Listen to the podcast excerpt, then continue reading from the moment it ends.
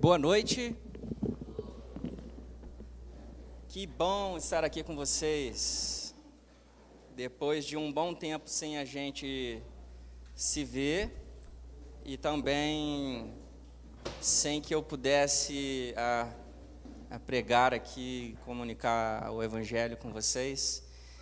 E é muito bom. E eu estou voltando hoje às nossas reflexões a e vamos conversar sobre discípulos, sobre ser um discípulo, sobre discipulado. Alguém aqui já se perguntou se é um discípulo de Jesus ou como é que isso acontece ah, na sua vida? Alguém, por exemplo, teve algum tipo de crise do tipo: será que de fato eu sou um discípulo? Será que. O que é discipulado, na verdade? Discipulado é aquilo que eu faço na igreja, dentro de uma sala de aula ah, essa coisa de igreja, de viver igreja, sempre teve essa crise muito grande sobre o que é discipulado na vida da igreja. Então, se você entrar numa livraria cristã, e talvez também a não cristã, você vai encontrar muita literatura sobre discipulado, sobre o que é discipulado. E tudo isso de maneira muito pragmática. Ah, talvez você vá para Qualquer comunidade de fé, entre dez igrejas, você vai encontrar pelo menos de nove a oito igrejas que existe algum tipo de programa para discipulado. As pessoas que vivem um tempo dentro da igreja, elas chegam dentro de uma comunidade de fé e perguntam: nessa igreja tem discipulado? Como é que vocês fazem isso? Como é que vocês vivem isso? Eu confesso a vocês que no meu pouco tempo de ministério, isso é uma coisa que me intriga porque parece que a gente não encontra uma resposta, e parece que esse monte de resposta, esse monte de modelo que existe, não alcança, não traz satisfação nem para quem oferece e nem para quem recebe. É sempre um conflito, uma crise muito grande. Aqui no Farol, depois de um tempo conversando com amigos, de percebendo ah, essa dificuldade que nós temos em encontrar uma solução para esse problema de discipulado, ah, eu cheguei à conclusão, junto com outros amigos, que discipulado ele acontece na igreja, quase em tudo aquilo que a gente faz. Se a gente encarar isso com intencionalidade e transformar isso de fato numa prática espiritual, você vai perceber isso. Por exemplo, ah, como é que ah, isso que a gente está fazendo aqui agora representa o que para você? Representa um domingo que você vem, se senta, você ouve um conjunto de princípios e valores baseado em algumas reflexões bíblicas que anima a sua fé para encarar o seu restante de semana. Ou você pode sentar aqui e entender que isso que está acontecendo aqui agora faz parte da sua formação espiritual e, portanto, faz parte do discipulado. Biblicamente dizendo, quando nós olhamos para o que Jesus fazia, a prática ministerial de Jesus, Jesus ele caminhava no meio da multidão, e ele falava, um dos mais emblemáticos sermões de Jesus, conhecido como Sermão do Monte, Jesus ele prega para uma multidão de pessoas. Nós não estamos numa multidão de pessoas, mas nós estamos num grupo maior. Enfrentamos prazeres e dificuldades a que Jesus enfrentava naquele dia. Numa multidão como a nossa, é muito difícil você poder levantar sua mão, interromper esse tempo de reflexão e fazer uma pergunta. Mas Jesus ele caminhava com grupos menores também, não caminhava? Ele tinha os doze e de tempos em tempos Jesus ah, ele estava reunido com um grupo de pessoas, com um grupo de discípulos e ele podia ah, ir um pouco além, um pouco mais profundo. Inclusive Jesus ele tem conversas semelhantes com os discípulos. Olha, com eles eu converso dessa maneira, com vocês eu converso de outra forma. No farol esse espaço, ele acontece de, diversas formas. A, a, que nós temos, que é mais evidente, que é mais fácil de você encontrar, não que tenha algum segredo aqui, é o conexão. O conexão é o lugar onde o discipulado acontece num ambiente menor. E nos individuais. E nos individuais aqui no farol, você não vai encontrar uma estratégia muito bem definida de como isso acontece ela não é pragmática. Nós temos um princípio aqui no farol que nós andamos com pessoas, conversamos com pessoas que querem andar e conversar com a gente. E de onde você tirou isso, Anderson? O próprio Jesus, ah, ele não é alguém que assalta o coração das pessoas. Ele não é alguém que escancara o ouvido de alguém ele coloca um fone para que a pessoa preste bem atenção. A Bíblia é repleta de falas do tipo: aquele que tem ouvidos ouça, eis que estou à porta e bato. Jesus ele convida pessoas para ser os seus discípulos e a gente não vê muita discussão. Quando a gente vê esse tipo de discussão, é gente que é chamado para ser discípulo, gente que é chamado para carregar a sua cruz, olha para a sua vida e fala assim: Eu acho que não vale a pena caminhar contigo, Jesus eu vou continuar vivendo a minha vida. Mas aqueles que aceitam o convite de Jesus para caminhar lado a lado, eles deixam imediatamente aquilo que eles estão fazendo e eles caminham com Jesus. A gente vê esse tipo de descrição ao momento que Jesus ele chama as pessoas para caminhar, caminhar de maneira individual. No farol é da mesma forma. Nós não temos uma classe especificamente de discipulado mas nós cremos que o start é um ambiente para discipulado, as conversas individuais é um ambiente para discipulado, as suas conversas aqui no café, a saída que você dá com alguém em alguma cafeteria, algum restaurante da cidade, e que esse encontro é intencional para gerar maturidade, transferir conhecimento de uma pessoa mais madura para uma pessoa que ainda não alcançou a maturidade em determinada área da vida, ah, isso é discipulado. Isso é discipulado. Ah, todo mundo tem alguma coisa para colaborar ah, com alguém. Eu lembro de uma frase bastante emblemática de um amigo meu, que eu usei aqui, inclusive, numa reflexão: ah, que todo mundo tem uma riqueza ah, para derramar na pobreza de alguém. Todo mundo tem. Todo mundo pode enriquecer a pobreza de alguém. Todos nós temos algo para oferecer. Todos nós. Eu, eu tenho muita dificuldade de compreender que depois de 10 anos, depois de você ler a Bíblia tantas vezes, depois de você é, é, ser casado e ter filhos, é que você tem maturidade para acompanhar a vida de alguém. Eu não estou dizendo que uma pessoa que não tem um mínimo de conhecimento de questões básicas, basilares da caminhada cristã, pode aconselhar alguém. Mas se você foi alcançado por Jesus, tocado por Jesus, em algum ponto, Nesse ponto, você já pode abençoar a vida de alguém que ainda não foi alcançado. Isso é o farol sobre discipulado. Então, quando a gente pensa sobre essa palavra do discípulo, quem é esse indivíduo? Qual tipo de postura? Ele é alguém que tem uma carteirinha de discípulo? É alguém que ah, já tem um currículo, já tem uma caderneta que ele recebe notas em algumas áreas da vida, quem é esse indivíduo? Quando a gente pensa que tipo de respostas nós queremos dar aqui nessa série, é tipo aquela coisa do bicho do mato ou de uma tribo distante, quem são, aonde vivem, o que comem, o que eles fazem, o que eles falam. Porque a impressão que se dá é que o discípulo é esse tipo de gente. E ao mesmo tempo que a, a gente entende que fomos chamados para ser um discípulo de Jesus, por outro lado, nós temos uma dificuldade de compreender se de fato somos. E enquanto nós estamos nessa dificuldade de entender a nossa identidade como discípulo, nós deixamos de fazer aquilo que nós devemos fazer. Nós vamos falar sobre isso no outro momento, mas Mateus, o Evangelho de Mateus, no capítulo 28, Jesus disse: Foi-me dada toda a autoridade nos céus e na terra, portanto vão. Enquanto caminham, façam discípulos, ultrapassem as barreiras, ensinem, é, propaguem, anunciem a boa notícia, promovam a maturidade, batizem eles, continuem ensinando. A gente vê que é um processo dinâmico. É, então, quem é esse menino? Quem é esse discípulo? Ah, eu gostaria de começar com uma história aqui, de maneira introdutória.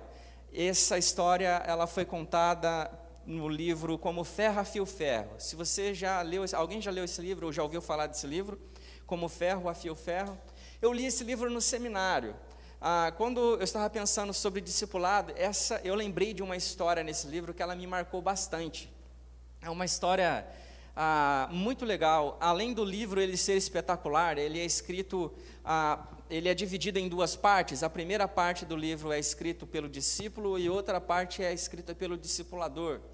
Então é muito bom, se você quer entender um pouquinho essa dinâmica, sobre esse processo de intencionalidade, eu não estou falando de ser pragmático na maneira de fazer e ser discípulo, mas esse livro aqui vai ajudar muitos vocês.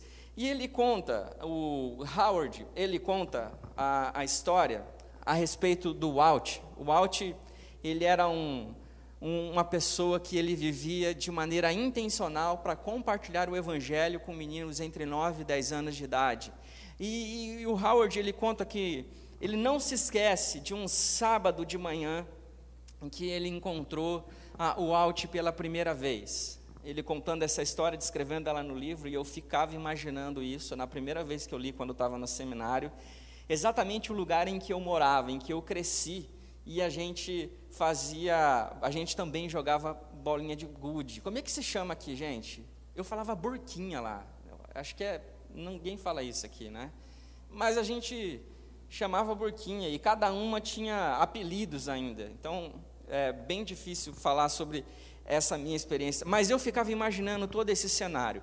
E ele diz que de repente alguém apareceu de pé ao seu lado, e ele olhou para cima, e esse sujeito estranhamente alto o olhava de cima para baixo, e ele tinha em torno de 1,90m, e ele ficou estarrecido, boca aberto, imagina um menininho, criancinha, vendo alguém de 1,90m, e, e ele diz o seguinte, e daí filho, gostaria de ir para a escola dominical? perguntou para o Howard: Você gostaria de ir para a escola dominical?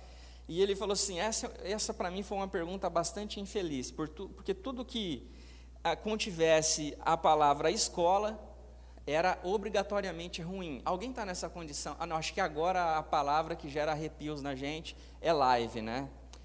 É aulas pelo Zoom, né? Aulas online. Mas tudo aquilo que falasse, que tivesse a palavra escola, era uma crise para o, o Howard. Mas ah, ele simplesmente disse que na sua experiência, ele, não, eu não quero ir para a escola dominical. Eu não quero ir.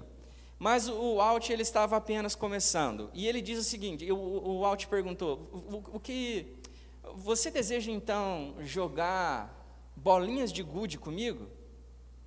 E ele fez essa pergunta se agachando, um cara de 1,90m se abaixando para brincar com aquele menininho de bolinha de gude. E ele respondeu, sem nem ah, duvidar, que sim, bolinha de gude sim, escola não, por favor, não faça isso comigo. E o Howard conta que naquela brincadeira ele não só ganhou as partidas, mas como ganhou todas as bolinhas de gude daquele menino e que isso marcou ele. O que me marcou nessa história, que eu gostaria de fazer a ponte com vocês com um texto bíblico, é que, para mim, um princípio de liderança é quando a gente desce do salto, a gente desce da escada para brincar com a criança. A gente faz, a, a gente se identifica, cria pontes para que o evangelho seja anunciado. E quando eu estava lendo o Evangelho de Mateus, se preparando para isso, é que essa história ela veio à mente, eu falei, é muito parecido com o que Jesus fez com Mateus. É muito parecido. Isso fala muito sobre a identidade de quem somos. E agora eu gostaria de convidar vocês para abrir no Evangelho de Mateus, no capítulo 9. A partir do versículo 9, eu gostaria de ler até o versículo 13 o Evangelho de Mateus. Ah, você pode acompanhar na minha versão também na tela, se você conseguir, mas ah, o texto narra que Jesus ele saiu dali e no caminho ele viu um cobrador de impostos chamado Mateus, sentado no lugar onde os impostos eram pagos. Jesus lhe disse: Venha comigo. Mateus se levantou e foi com ele. Ele não perguntou nada. Mais tarde, enquanto Jesus estava jantando na casa de Mateus, passaram um dia conversando e eles foram jantar. Muitos cobradores de impostos e outras pessoas de má fama chegaram e sentaram-se à mesa com Jesus e os seus discípulos. Provavelmente em algum grupo de WhatsApp, eles conversaram e, e foram ouvir Jesus. E alguns fariseus viram isso e perguntaram aos discípulos: Por que é que o mestre de vocês come com os cobradores de impostos e com outras pessoas de má fama. Jesus ouviu a pergunta e respondeu: Os que têm saúde não precisam de médico, mas sim os doentes. Vão e procurem entender o que, o que quer dizer este trecho das Escrituras Sagradas. Eu quero que as pessoas sejam bondosas e não que me ofereçam sacrifício de animais. Porque eu vim para chamar os pecadores e não os bons.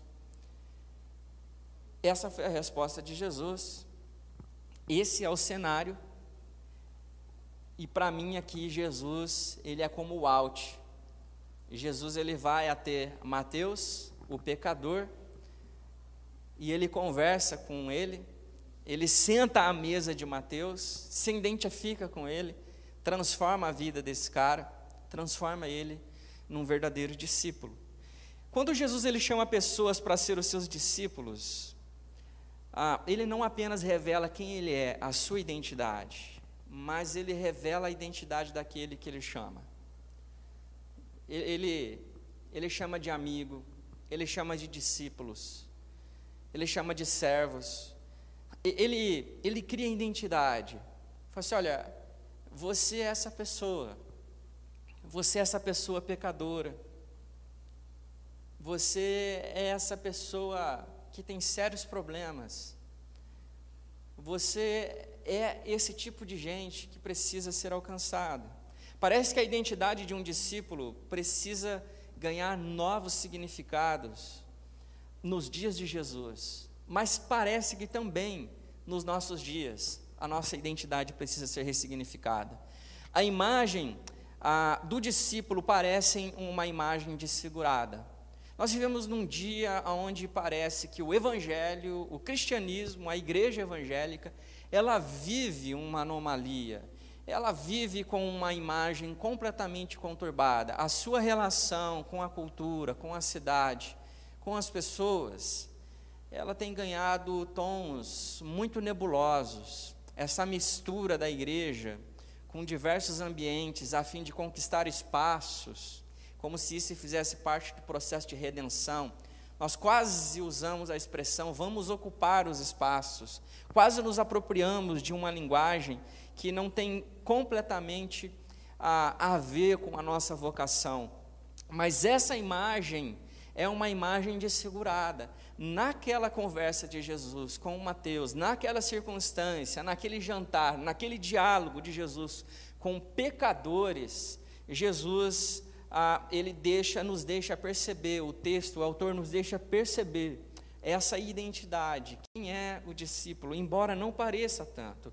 No grande drama da narrativa bíblica, criação, queda, redenção e a consumação, o segundo capítulo nos insere no momento mais trágico da história da humanidade. E isso não vai se mudar, não vai a, a mudar este momento tenebroso. Nós estamos inseridos num mundo caído, num mundo quebrado, ah, e qualquer coisa boa que apareça no meio desse bolo todo ah, é, é graça de Deus. Mas a natureza, a nossa natureza pós-queda é uma natureza ruim, é uma natureza realmente pecaminosa, é uma natureza onde brotar coisas boas não é, não faz parte de quem somos. Paulo ele escreve aos Romanos, conforme o capítulo 3, 23, o conhecido texto de que todos nós pecamos, todos pecaram, estão separados, destituídos da glória de Deus a nossa imagem, ela ganhou novas cores, se tornou turva. Não podemos mais olhar ao Mestre e perceber a semelhança na identidade. A criação humana é criada a imagem e semelhança de Deus, e essa imagem ela foi desfigurada por causa do pecado. Essa identidade que eu tinha com o Pai Criador de todas as coisas, a criação humana e não humana, ela foi desfigurada. Portanto, toda tentativa humana de equilibrar essa imagem, meio, mesmo é, a, tentando praticar toda a lei mosaica, a risca, seguindo a risca, sofria algum tipo de anomalia dessa imagem perfeita a qual a criação humana foi criada. Não importa o quanto eu queira a seguir, não importa o quão certinho, o quão religioso, o, o quão sistemático eu seja, inclusive hoje, para seguir tudo aquilo que ele diz. A nossa natureza não permite tal santidade. Quem somos não permite tal santidade, tal perfeição. Era necessário que o Salvador Jesus Cristo morresse para que a criação humana, para que a criação humana vislumbrasse aquilo que foi feito por ele. Era necessário que o Criador restaurasse a vida que perdemos, para que pudéssemos enxergar por meio dele o lugar, o momento, a pessoa pela qual nós somos criados, o lugar de onde fomos tirados, ou o lugar de onde saímos por causa do pecado. Por isso, ao lermos o Evangelho de Mateus, no capítulo 9, versículos de 9 a 13, o texto que acabamos de ler, encontramos os religiosos surpresos com o tipo de gente que Jesus chamava para ser o seu discípulo, ou o tipo de gente que Jesus andava. Os religiosos se surpreendem quando descobrem que são pecadores. As pessoas que são religiosas, as pessoas que se, que se acham muito boas, muito perfeitas, às vezes a gente acha ah, muito bom, né, muito humilde, muito conhecedor das Escrituras. A gente se acha, poxa, eu sou tão maduro, eu sou tão bom, não posso ser pecador. Eu acho que eu fui promovido, eu acho que eu vou sentar à direita de Deus, à esquerda, não sei. O lugar mais próximo que tiver, vou sentar naquela grande mesa, muito provavelmente eu vou estar perto de Jesus. E quando o religioso ele descobre que é um pecador, ele percebe, poxa vida, não é não, Jesus, você está errado. Era impossível conceber uma imagem de perfeição e santificação para os religiosos contemporâneos de Jesus, se isso não fosse através da lei. Porque bom mesmo e perfeito é o que a gente faz, é do jeito que a gente faz. Abraão, nosso pai. A gente faz tudo conforme vem sendo escrito e dito pelos profetas. A gente é muito bom no que faz. Esse é o modelo de, de gente que segue o mestre. Esse é o tipo de mestre que a regra manda. Esse é o tipo de gente, é assim como as coisas são. Vocês têm um problema muito sério com Jesus, com esse mestre que senta com pecadores, que senta com publicanos, com cobradores de impostos. Vocês são um problema. Jesus não deveria sentar com vocês. Vocês todos estão muito errados. Era impossível, a ideia de Jesus, um mestre, rabino, ter discípulos de tão baixo nível, de sentar-se com esses meninos para jogar bolinha de gude, não pode ser uma coisa boa. Era inconcebível. É importante lembrar que dentro da cultura judaica, na cultura judaica, Jesus, ele já estava quebrando paradigmas do seu tempo só pelo fato de estar convidando homens comuns, trabalhadores para ser discípulos, para andar com ele. Gente desonesta, ralé, conforme a tradução da mensagem, da, da, da Bíblia a Mensagem de Eugene Peterson. Esse tipo de gente, esse ralé, essa gente de mais baixo nível. Porque dentro do sistema rabino, não o mestre não convida ninguém. O mestre ele só avalia se é possível esse excelente aluno, esse talmidim, andar comigo. E se ele puder levar por aí o meu jugo dizendo que é o meu discípulo, ah, se eu ver que ele é tão inteligente, se eu ver que ele é tão capaz de seguir a lei à risca, é, se eu ver que ele tem postura, se ele tem imagem para isso, aí sim ele pode ser. Jesus ele está caminhando, quando ele sai da cidade, ele se depara no portão da cidade, no lugar onde cobravam impostos, propina, onde tinha pessoas chorando, onde tinha pessoas com dificuldade de fazer a passagem. E ele fala: Mateus, siga-me, siga-me. Não, os rabinos, os, os intelectuais, os príncipes da lei, olhando aquilo, esse Jesus é um é um mané mesmo.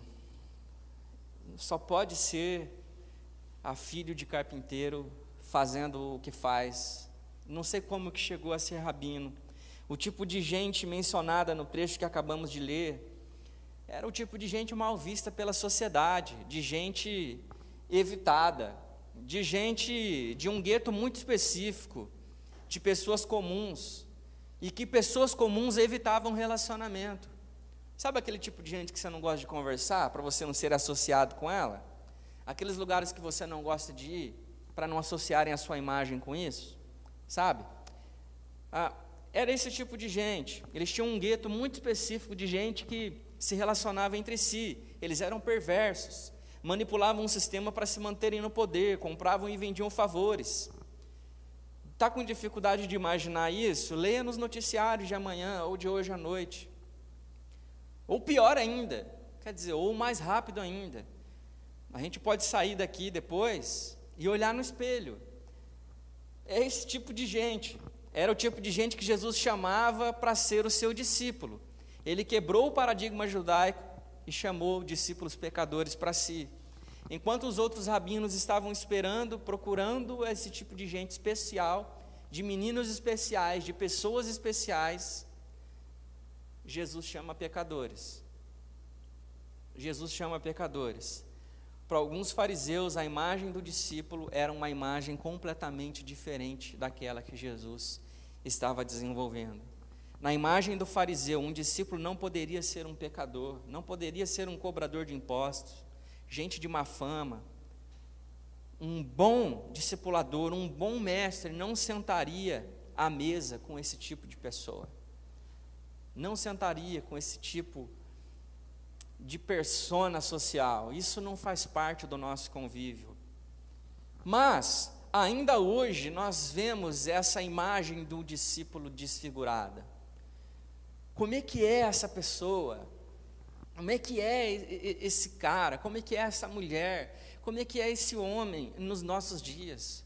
Quando olhamos para as nossas comunidades de fé, quando olhamos para as pessoas que nós queremos selecionar para caminhar com a gente, a gente é mais parecido com o fariseu do que com Jesus. Nós somos bastante seletivos sobre as pessoas. Aliás, nós temos muita coisa para fazer, não é verdade? E tem pessoas que dão muito trabalho para a gente tem um, um, um, caráter tão desfigurado, uma imagem tão desfigurada, que a gente pensa assim: vou orar para Jesus mudar esse indivíduo, e quando ele estiver melhorzinho, aí eu quero ser instrumento do Senhor de transformação na vida desse homem e dessa mulher. O casamento é tão difícil que eu vou orar por um milagre, eu vou orar para que o Espírito Santo te alcance, para que os anjos do Senhor acampem ao seu redor e quando você estiver melhorzinho, a gente senta. Porque tem gente que só da gente sentar com ela a gente se sente cansado.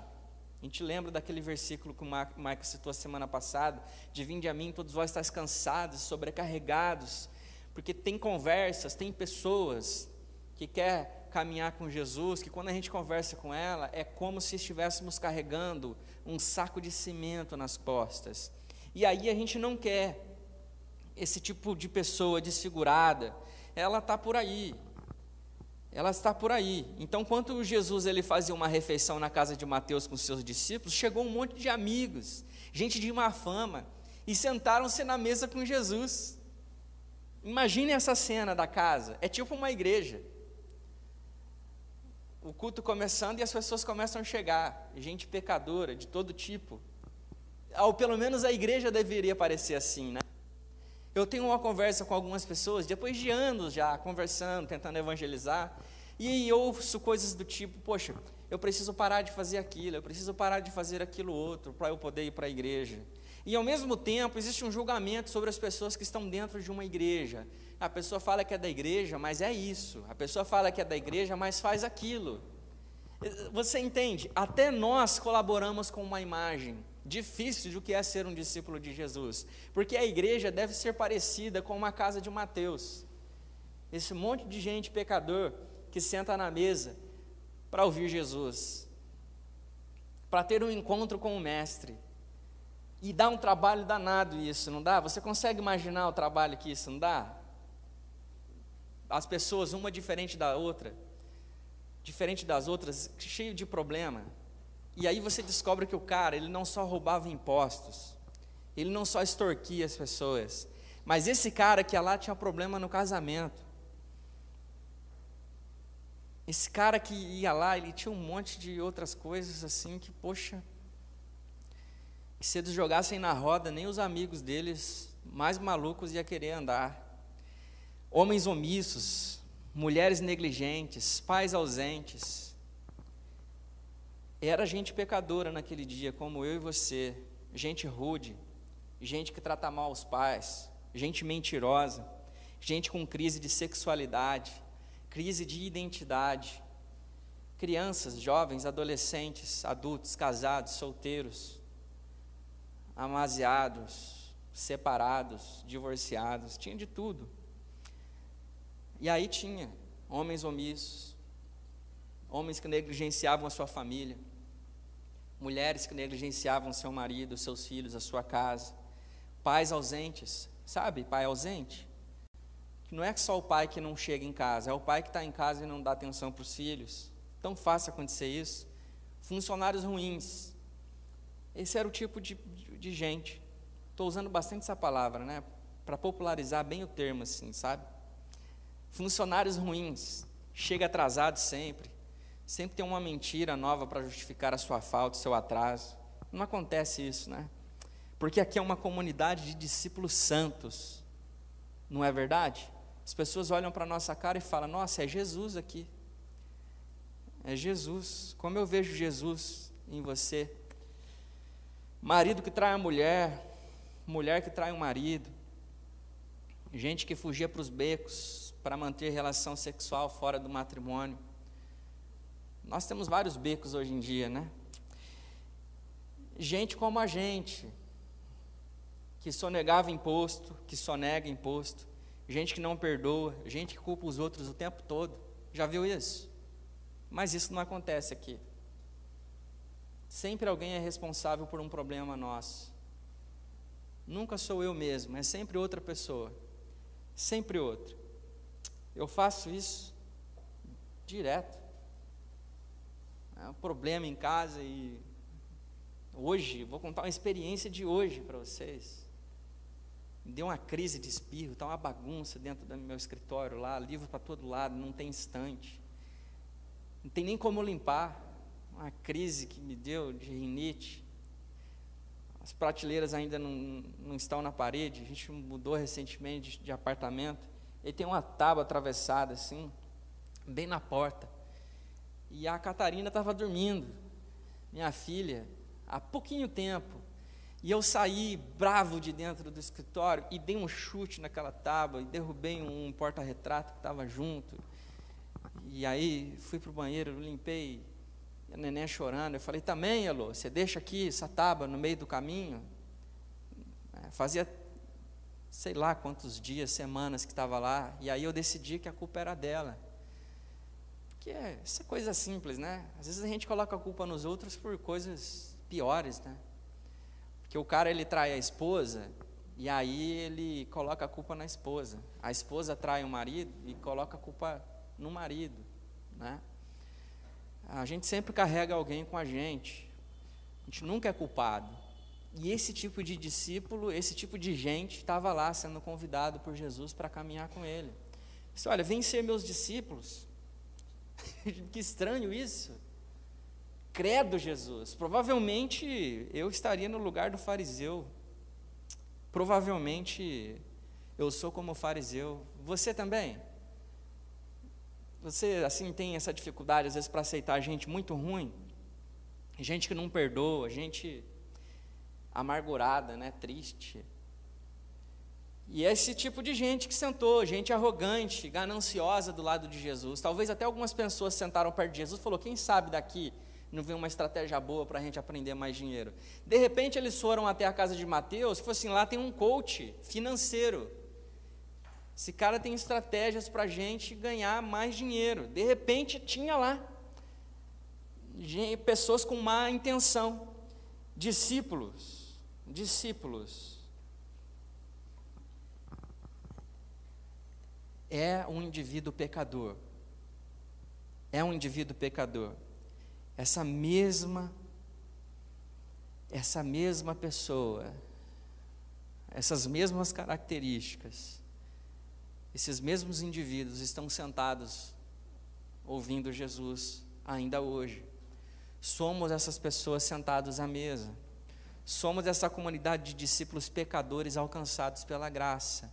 Quem é o discípulo? É um pecador miserável alcançado pela graça é um, um, um pecador. Você consegue pensar isso? E eu aceitei Jesus. Porque eu sou tão bom que eu aceitei Jesus. Não foi nem ele que me alcançou. E eu estou há tanto tempo dentro de uma igreja, tanto tempo, que eu sou discípulo classe A. Eu sou muito bom.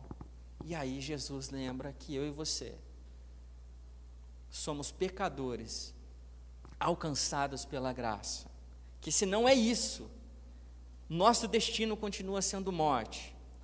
E discípulo é gente pecadora alcançada pela graça. Grave bem isso. Grave bem. A segunda parte do catecismo devocional Nova Cidade, com comentário de Tim Keller, dá dois lembretes muito importantes para este momento nosso.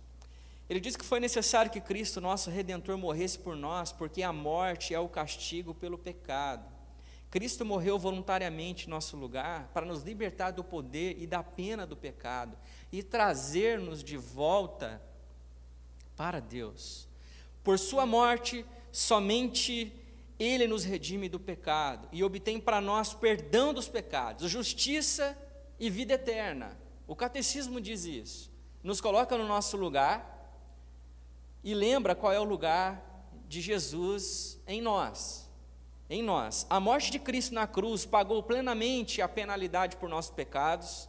Deus graciosamente imputa a nós a justiça de Cristo, como se fosse nossa e não mais se lembrará dos nossos pecados. É por isso que Jesus fez aquilo. E é muito difícil para o religioso, para o fariseu entender. Não é por mérito, não é por quão bom, não é por quão perfeito você é. Não é por quão excelente que você é. Não é por quantos versículos você decorou. Não é porque você pratica toda a lei. Inclusive, ele diz isso no final. Não é sobre sacrifícios. Não é sobre isso. Ele diz isso para aqueles jovens acusadores. Na doutrina da graça, nós aprendemos e afirma-se que o homem caído ele é totalmente depravado. Você acredita nisso? Na depravação total? Nós cremos. Nós somos completamente depravados, ou seja, que o pecado afetou o homem na sua totalidade. Não tem parte boa na gente que torna nós melhores. E eu esperava que quando eu fosse elaborar essa reflexão, eu me deparasse com um texto bíblico e eu imaginasse que o discípulo é alguém, poxa vida, minimamente normal. Mas o texto bíblico nos lembra que nós somos pecadores alcançados pela graça, e que se não é isso, não é outra coisa, porque nós somos completamente depravados. Isso significa que cada parte do homem está contaminada pelo pecado, mente, emoção, vontade, está tudo comprometida tudo comprometido. É por isso que tem hora que você está caminhando, que você acha que você está muito bem, você dá um deslize danado naquele negócio que você não imaginava. É por isso que você começa a viver é, fases na sua vida que você fala, agora eu não consigo mais voltar. Está muito difícil lidar com esse pecado. E essa tentação, sabe, tem tentação que parece que começa a ficar boa. Tem pecado que você começa a se acostumar com ele eu preciso te lembrar que se não é a graça, essa aí é a sua natureza, essa é a nossa natureza. É isso que o pecado faz de nós. Nós somos completamente depravados. A depravação total não significa que o homem é tão mal quanto poderia ser, mas que o homem não regenerado é incapaz de buscar a Deus ou de praticar qualquer bem espiritual. Nós precisamos lembrar que nós somos alcançados. Não é eu que vou me arrastando até Jesus e peço, tenha misericórdia de mim. É Ele que nos alcança. É o Espírito Santo nos movendo na direção para que a gente possa se render ao convite dele, nos alcançando. E ele faz isso diariamente, diariamente. E essa é a jornada do discípulo, esse é o caminho do discípulo. Isso é quem somos, pecadores e que precisa todo dia se lembrar de que fomos alcançados por Jesus alcançados por Deus através de Jesus. A não ser que eu e você compreendamos que é Jesus que vai em direção ao pecador e o convida para a mesa, o convida para ser discípulo, não existirá discípulo moralmente aceitável. Não haverá boa obra possível para tornar a criação humana aceitável não haverá. Hoje vivemos numa cultura de discipulado completamente pragmática e moralista. É o quanto você se esforça, é o quanto você consegue, é, é o quanto você é bom, é o quanto Ele te capacita para você ser muito bom, e nós nunca seremos muito bom, por mais que a gente faça algo muito especial. Fazer algo muito bom significa apenas que a graça de Jesus está sobre a sua vida, que o amor dele é derramado sobre você. Isso é dádiva, não é por nenhum esforço seu, não, não é por nenhum mérito nosso, não. E que, inclusive, nós não somos o centro, não. Jesus ele só precisou morrer porque eu e você pecou, é só por isso. Essa é a nossa identidade, é isso quem nós somos. Formamos discípulos de alto nível teológico, alto nível moral, pessoas socialmente aceitáveis, pessoas que chegam a um nível, poxa, que essa pessoa é meu, é meu discipulador, essa pessoa é meu pai espiritual. Olha, eu vou dizer uma coisa para você: o sangue de Jesus tem poder, sabe? Foge disso. Pecadores parece não ter mais lugar nas nossas comunidades de fé parece que não tem mais espaço, mais assim, na nossa própria vida. Nós expulsamos esse tipo de gente horrível de perto de nós. Entregamos elas na mão não sei de quem, menos na mão de Jesus. Não queremos convidar cobradores de impostos para sentar à mesa. Nós não queremos convidar gente de má fama, de má reputação. Nós não queremos, sabe? A igreja fica brigando com pautas essa cortina de fumaça do diabo, e a igreja se esquece da sua natureza, de quem é, do que é esperado dela, do que é esperado dos discípulos de Jesus. Como pode gente pecadora como nós dizer que tipo de gente está certa e está errada? Como pode? Antes nós rendemos as pessoas, antes de apontar elas para Jesus, nós dizemos qual é o destino delas. A nossa casa, a nossa comunidade de fé precisa ser mais parecida com a casa de Mateus. Precisa ser, precisa ser casa de gente que entende, Jesus, eu preciso que você vá mesmo para minha casa. Porque eu sou um pecador. Eu sou muito mal. A gente precisa dessa postura, sabe? Enquanto os religiosos estavam lá julgando, olhando pela janela, passando por perto e vendo aquele monte de gente lá, eles estavam assim: Poxa vida, Jesus, que legal que você aceitou conversar com a gente. Que bom. Aqueles caras lá não conversam. A gente nunca conseguiu entender o que eles têm para dizer para nós. A gente não é aceitável. Toda pessoa que diz a sim ao convite de Jesus, é um discípulo em potencial. Fariseus e religiosos acham que pecadores não são pessoas, bom, pessoas boas para andar. Jesus vê nesses pecadores um discípulo em potencial. Jesus vê em pecadores pessoas doentes possíveis de serem curadas. Olha a diferença, né? Olha a diferença. Jesus é é otimista quando olha para nós, porque não tem a ver com a gente, sabe? Não tem a ver com o nosso potencial. Ele já sabe do nosso potencial. É zero. Mas ele olha assim, eu, eu não vou te alcançar, eu já te alcancei, eu fiz algo extraordinário por você. Eu fiz algo extraordinário, só vamos caminhar juntos. Paulo, quando ele narra o versículo 23 de Romanos, todos pecaram, Todos pecaram, estão separados da glória de Deus. Porém, o presente de Deus é a vida eterna em Jesus. Tanto judeus quanto gentios pecaram em refletir a glória de Deus. Todos, tem um pastor que diz que todos nós somos Judas, todos nós traímos Jesus. A gente olha para os discípulos e fala: Ei, Judas. A gente até brinca, né? Ei, sempre tem que ter um Judas, né? Na roda da gente, na igreja, né? Sempre tem que ter alguém. Todos nós traímos Jesus, todos nós o colocamos na cruz.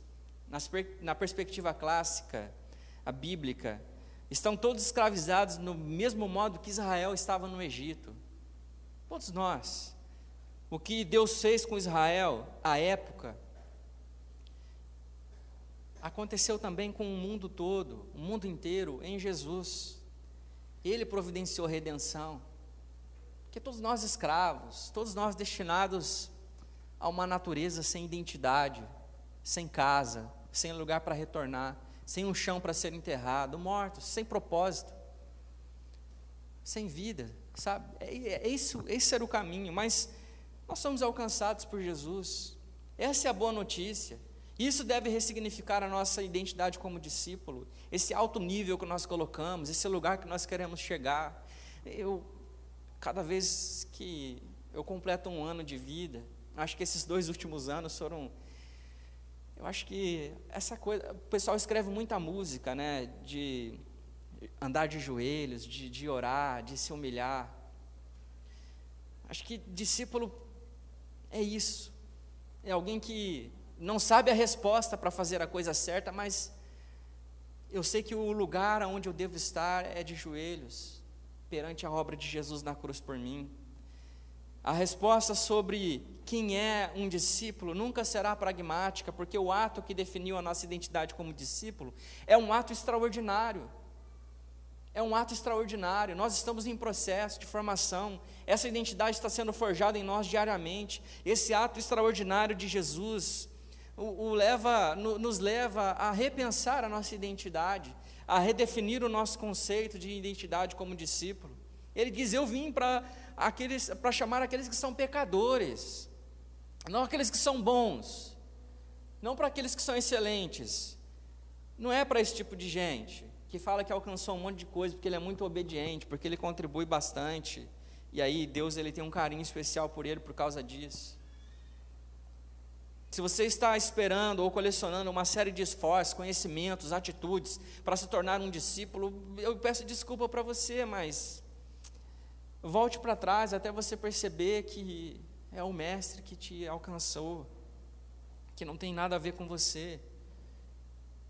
E que Jesus ele anda com pessoas como Mateus, publicanos, cobradores de impostos, ele convida o pior tipo de gente. Não adianta você fazer um monte de coisa legal para ganhar a atenção de Jesus.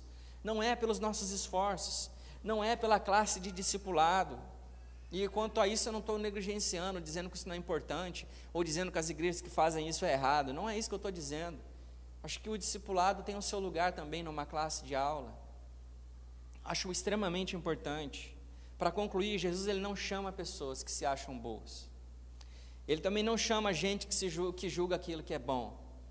Jesus, enquanto andava pela cidade, ele encontrou alguém que poderia ser um discípulo e o convidou. Gente doente. Jesus convida Mateus e ele aceita.